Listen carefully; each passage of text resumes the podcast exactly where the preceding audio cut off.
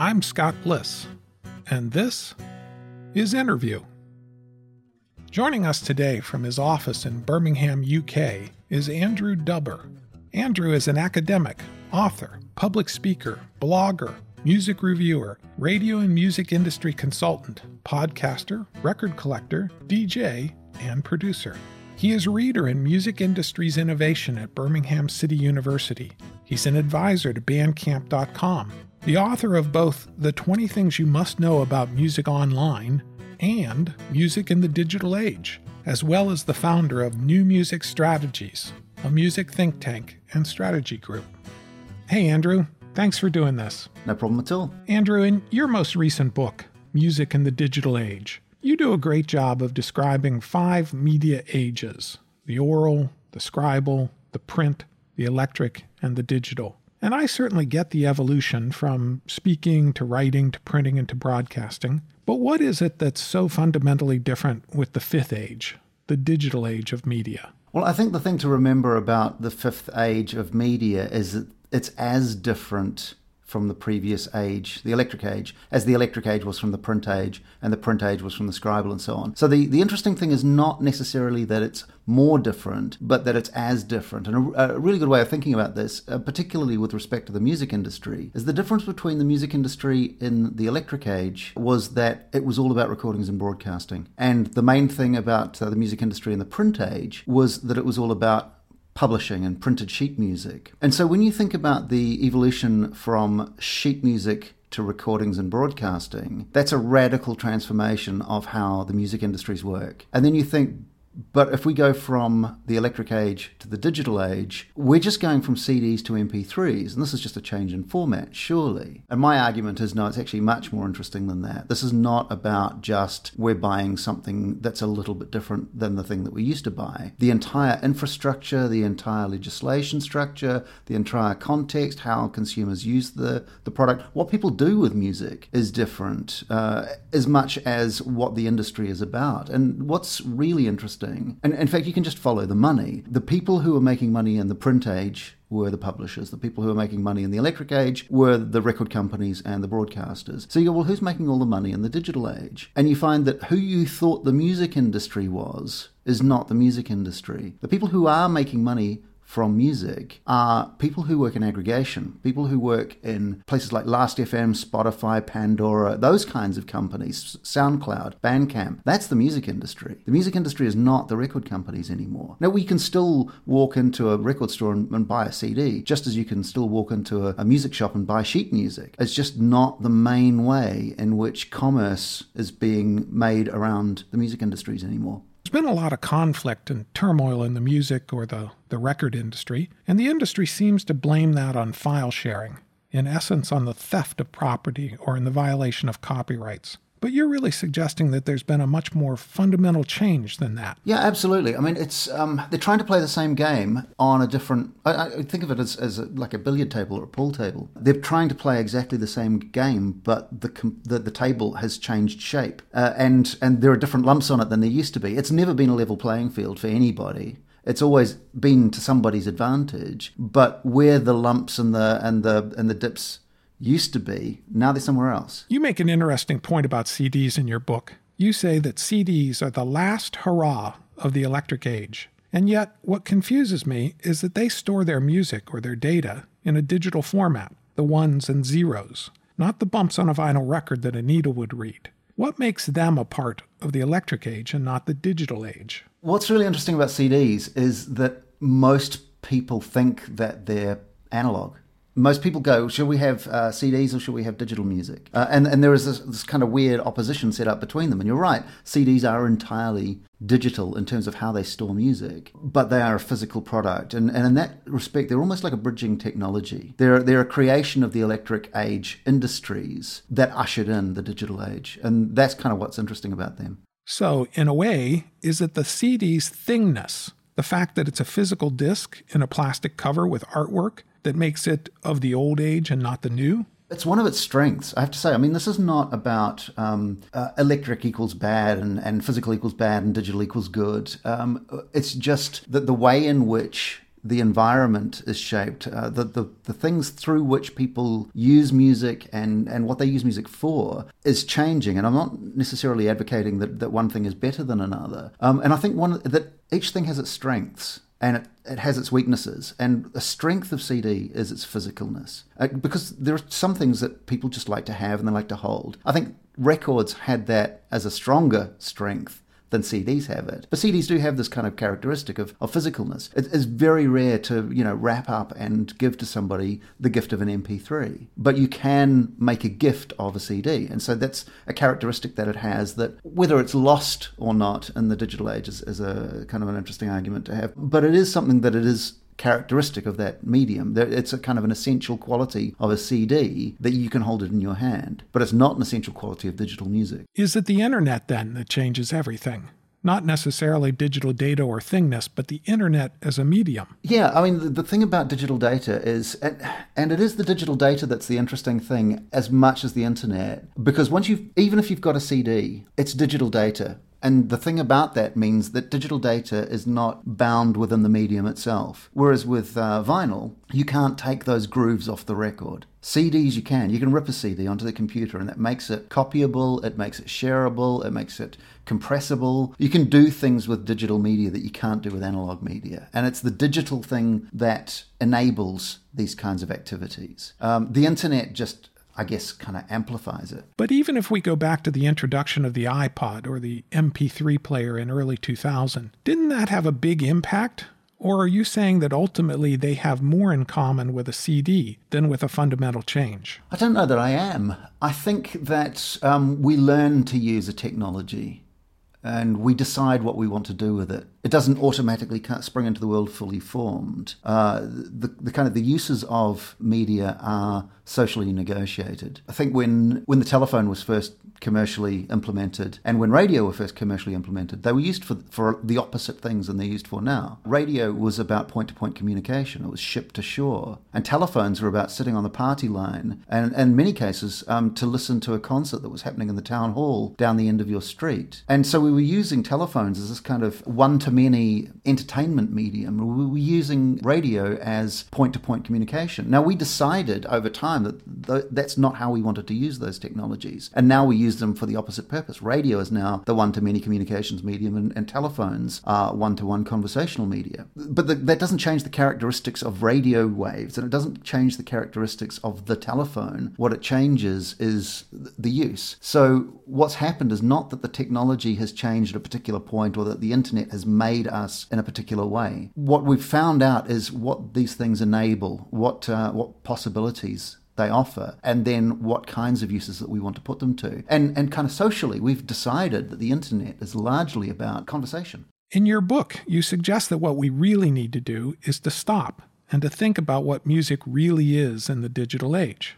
So, what is music in the digital age? In a sense, it's what you want to make of it. But what I really want to push is not that you have to think what music is and then do that. What I suggest is think about the medium on its own terms and then what do you want to do with that? Uh, the example I give in the book is um, the idea of a theatre director at a time when television comes along. So a theatre director works in a particular context. They have certain expertise about plot and character and lighting and props and you know all these sorts of things within the context of theatre. As soon as you put t- uh, point television cameras at that and you watch it on a TV set at home, it's not actually that interesting. And it's not until you think about the characteristics of the medium of television and apply all of those kind of understandings about plot and character and, and you know props and lighting and all the rest of it, but in a way that understands the medium. It's not until you start doing that that you start making TV shows. Now, that doesn't mean that you stop being uh, what is essentially a theatre director, but it applies those same skills in a way that's what I think of as medium appropriate. And that's kind of what I'm urging is not don't be a musician who records albums or you know composes symphonies or whatever it might be but do that in a context that understands how things are mediated. And the, the interesting thing about that is that anybody who works in media necessarily understands the phases of media, which are the composition, production, distribution, promotion, and consumption. And they understand how those things work. You're not going to do anything that's inappropriate to those things. If you're working in the electric age, for instance, and you make records, you're not going to make a nine hour record because it isn't compatible with that medium and the way that that medium is consumed and, and anything like that. So you act accordingly with the particular characteristics of that medium. Now, when the medium changes, you go, well, what are the characteristics? What does this enable? You know, what are the affordances, uh, to use the, I guess, the technical term? What are the affordances of this media? And how do I use that? And that opens up possibilities for the musician that might be different and, and quite often are different than what you do with the medium of records or the medium of broadcasting or the medium of sheet music. And it's not just about how do I advertise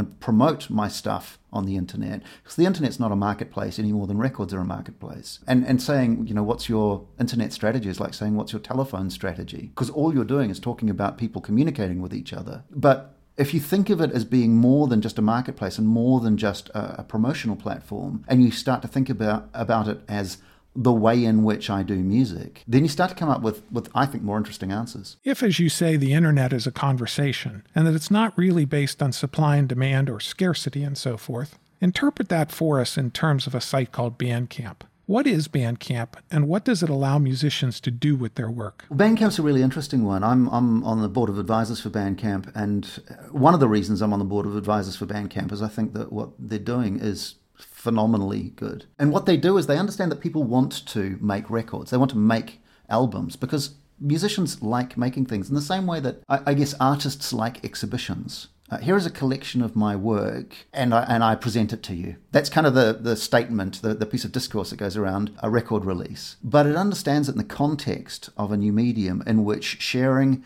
discussing, linking, embedding, uh, listening to and then choosing to pay should you wish to. I mean, there's Mike Masnick from Techdirt has a really good way of describing this. He says, connect with fans, then give them a reason to buy. And that's how you make money from music in the digital age. And that reason to buy might be gratitude. I mean, there are lots of people on Bandcamp who the, the price of their album is zero or anything above that that you'd like to pay. And what's surprising about that, or even if it's a, a $5 minimum, is people choose to pay more quite often. And the only explanation that I can really come up with for that is gratitude. This is something that I value. This is something that I think is worth, and it's something that I want to contribute back to. And that kind of possibility is opened up by the technology. It's it's the code that makes that possible. Whereas, I mean, there are online services that I think of as being orientated towards older ways of thinking. I mean, iTunes, is, I think, is a really good example of this. iTunes is sort of held up as the, the pinnacle of all that's possible in the um, in the digital age. iTunes just replicates a shop, and in the sense of people making things and there being a fixed price, and there being you know you go to the shop and then you browse the selection and then you buy the you know the CD and then you take it home. That's being replicated in iTunes, and I think they're making a phenomenal amount of money. Don't get me wrong. Um, and I think that what they do is is incredible in the same way that I think what Amazon does is incredible. It's just in terms of scale. And that's something that the internet allows them to do. But I don't think they've gone quite the whole hog there yet. And there's the possibility to kind of think what else does this allow us to do? But there's all sorts of restrictions and, and I guess fears that are being catered to because what's the kind of the bread and butter of iTunes and, and I guess Amazon to, to a large extent are the interests of what I think of as kind of the older electric media, the, the, the record companies. So let's talk about SoundCloud. Now, that's another online community and has reportedly been growing exponentially, adding something like a million new users a month.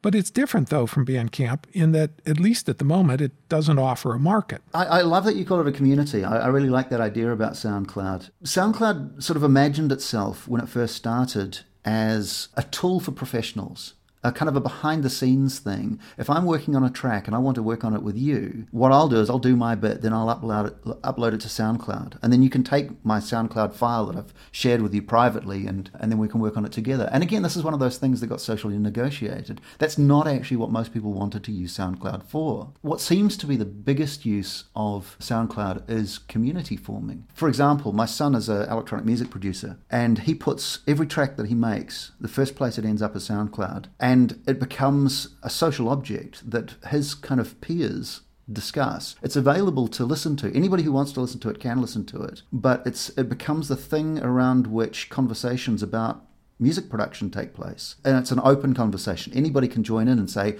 I like the way you did this, or how did you get that sound? But that seems to be kind of a really interesting and, like you say, community use of something like SoundCloud, which isn't something that anybody would think of if you were just starting. What we want to make is, is something where people can put their music out, where anybody can hear it and start a conversation about it. But that's what SoundCloud's ended up being to a large extent. And that ability to do the timed comments, I think, is really interesting because you can actually say, This is the bit that I'm speaking about right now, and threaded comments about that particular moment in time on that, that track. I, I think it's a really interesting thing to have happened to them. And yeah, I don't know what they're going to do. I, I don't know where it's going to go from here, but whether or not they want to put uh, a sales mechanism in, I kind of I hope they don't in a way because I think that what people are finding is that they use SoundCloud as a tool to put music in a way that people can hear it and discuss it and comment on it and develop it and share it and get to know it and they can use it as a uh, as an embeddable piece on their blog and so on. And the temptation with any of these sorts of services is start to kind of add features. And a lot of people think that adding more features is a way that you improve a product. But actually, what SoundCloud does is what I sort of equate with being like a pair of scissors rather than a Swiss Army knife. And when you want to cut paper, a pair of scissors is a much more useful tool than a Swiss Army knife. Uh, features don't actually add to its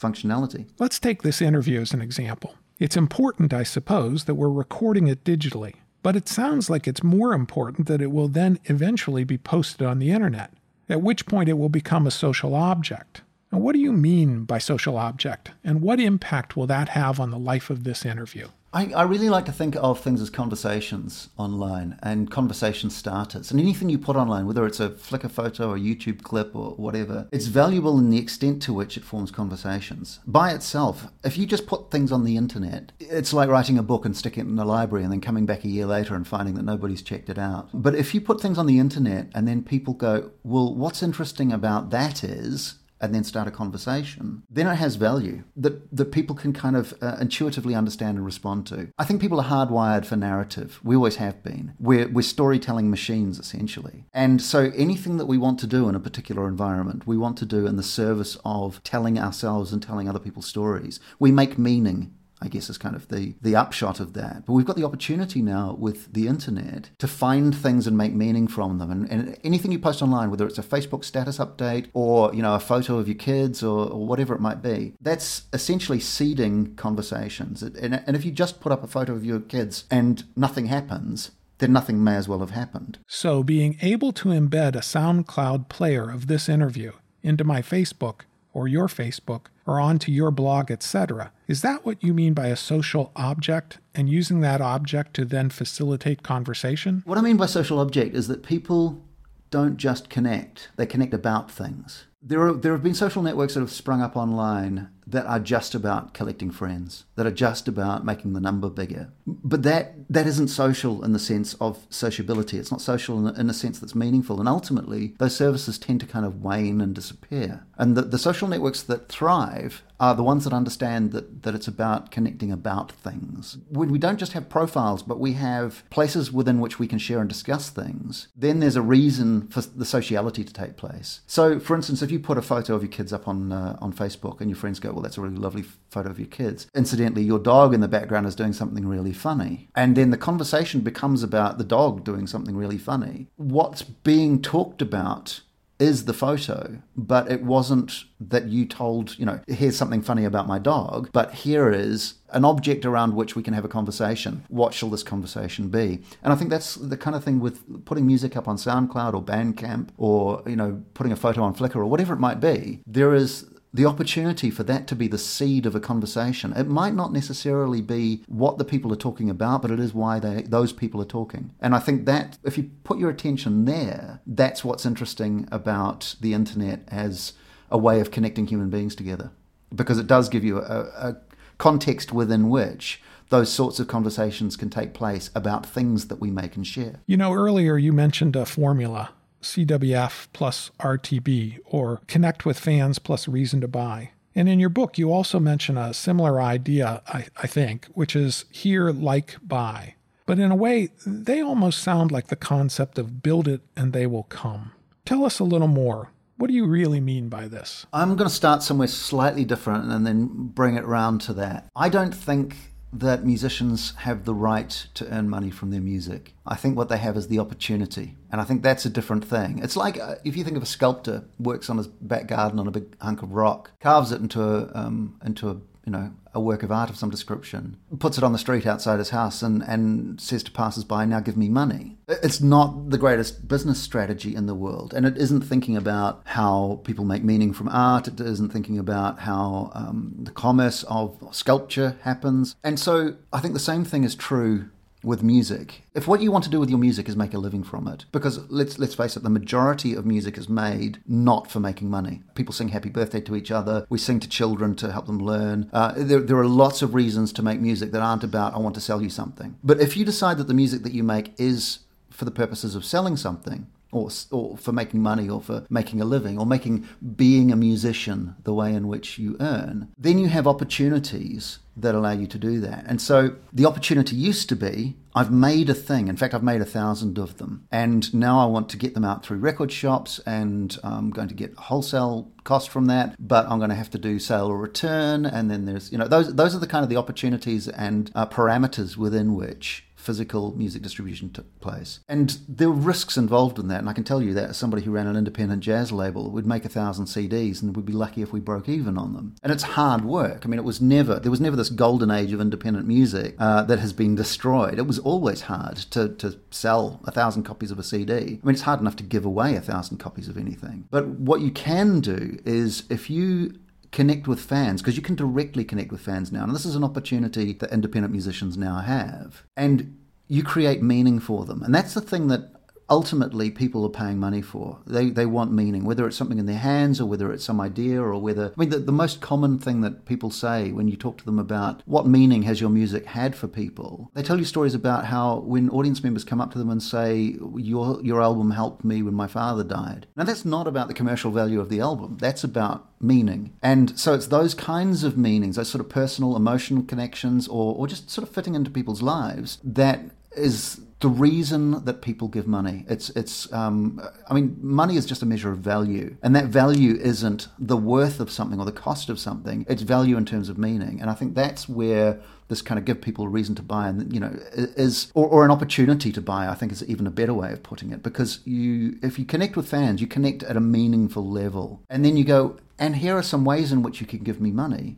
Buy my cd or here's the t-shirt or you know subscribe to my thing or whatever it might be. There is that kind of way in which people can symbolically repay the value that they've they've gained from it. Here like buy is a slightly different concept in that uh, music's kind of unique not entirely unique but but nearly unique in that it's it's one of the only things that you don't buy it first then take it home and then figure out whether you like it with a book, it's very it's very rare that you go to the bookshop, read the book, then decide to buy it and take it home and, and, and read it. Anything that you buy from the supermarket, uh, you pay for it, then you take it home, then you consume it. With music, this is why radio is such a great promoter of, of music, because you get people hearing it in its entirety. And over time, they grow to like it. Now, that's true of the catchiest pop song or the most difficult piece of avant garde jazz. People become familiar with it and they become comfortable with it and they build it into part of the soundtrack of their lives and that's how it gets uh, value that's how it gets meaning. And then people will want to pay for it to either own it or to have that kind of that connection with it. And i think that's that's kind of that's interesting and i think it's the only order in which that'll happen. People won't buy music then hear it then like it or like it first and then buy it then hear it. Uh, they hear it then they like it then they buy it and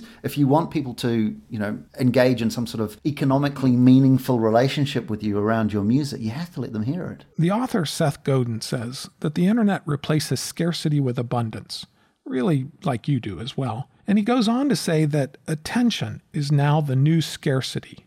And does that then have something to do with this whole idea of connecting with fans and creating social objects and enticing them to know you, maybe to buy from you, etc., based upon the quality of what you're doing? Yeah, and I think the um, the step further from this is that the, the currency of the internet is interestingness. Um, if you want attention, you have to be interesting. If you want people to remark upon you, you need to be remarkable. I think that's one of the things that Seth Godin sort of really nails is this idea of, and I don't think he uses this word, but but interestingness is is the kind of the key to it. It's not about being novelty or being um, unusual for the sake of it, but there needs to be some sort of story. There needs to be there needs to be interestingness in order for people to kind of carry that story with them. I, I teach class sometimes in uh, music promotion and PR, for my students. And we're talking at a really sort of very small level. How do you get a couple of column inches in a local community newspaper for your band that's going to play a concert? Well, band plays gig in pub. Nobody's going to write about that. Bass player gets head stuck in chair. That's a story that people will share and they'll communicate and, you know, it will get some, some writing. And incidentally, these guys are playing. So it's not about being ridiculous. It's about understanding what motivates people to, to want to tell your story and to communicate your story. And that shareability plus that idea of social objects plus interestingness is what gets you that attention i think. And it's not an easy thing to do. I mean people people ask for the formula. You know how can i get my music out there? How can i get it heard? How can i get it in front of thousands and thousands of people? Why aren't people liking my facebook page? Why aren't people you know following me on twitter? And half the time you have to ask the question i don't know are you interesting? Is your band any good for a start? You know that people sort of approach um, being in a band now as if the only reason to be in a band is famousness and that, that day one first job is marketing. I mean, you get stories of people who would form a band and put up a MySpace page on the same day, not having learned to play their instruments yet. I mean, let alone, you know, writing any songs. And while I think there is an interesting story to tell around the trajectory of, you know, writing the songs and recording the songs and releasing the songs, and that people like to follow that along, and there is a kind of an interestingness about that, the, the presupposition that just shouting louder about what you do is going to get you more fans is nonsense. You have to be amazing. You have to be, you know, really interesting in order for people to want to share your story. OK Go are the perfect example of this. Their interestingness is about the way they make videos. I'm not even a particularly big fan of their music, but I love their videos and I love sharing their videos. And for me, that's where their meaning comes from. A cynic would say, well, that makes them a failure as a band and a success as an advertising agency. But actually, what they're doing is they're making media. And that's what all of us are doing. Whether we're recording records or writing books or, you know, making YouTube clips or whatever, we're all making media and then putting it out there in a way that hope we hope will get attention. And that that attention will hopefully turn into some sort of value or you know economic value. I mean, with this book that you're talking about, I haven't even written it yet. I mean, you're quoting from it, and it's uh, it's not written uh, in the sense that it's a work in progress, and I'm publishing it as I go. And this is something that's facilitated by the technology of the internet. These guys at LeanPub, uh, who are, doing what they call this kind of lean startup approach to publishing. You know, you you go live with what they call the minimum viable book, and then get readers and get people talking about it, and and, and uh, get that that conversation going. And that gives people a reason to want to buy. And the, the price of my book is zero. The recommended price is $1.99. The maximum price that anybody's ever paid is $30. And I don't know why that person paid $30 any more than I know why somebody else chose to pay 99 cents. Lots of people chose to pay zero, and quite a few people have chosen to pay more than $5. It's, it's, some value that is being seeded by the words that I'm writing and the and the conversations that are being started by that. And that kind of attention, uh, you know, in its in its modest state. I mean, I made. I mean, it's no secret. I made nine hundred dollars in the first three months of this year, which is certainly not um, anything to be sniffed at. But I certainly wouldn't, you know, retire on it. But by giving something away, by making something available for free. Or whatever you think it's worth, and that that worth equated to around about nine hundred dollars, which I'm more than happy with. To be quite honest with you, because it's not the main way I make a living. In your first book, though, The 20 Things You Must Know About Music Online, you took a slightly different approach. You just gave it away initially for free, period, right? I mean, it was just like, take it, here it is. It's yours to use, it's yours to give, whatever. That free period was five years and it's still ongoing. And you did that because it then started or allowed a conversation about you and the book.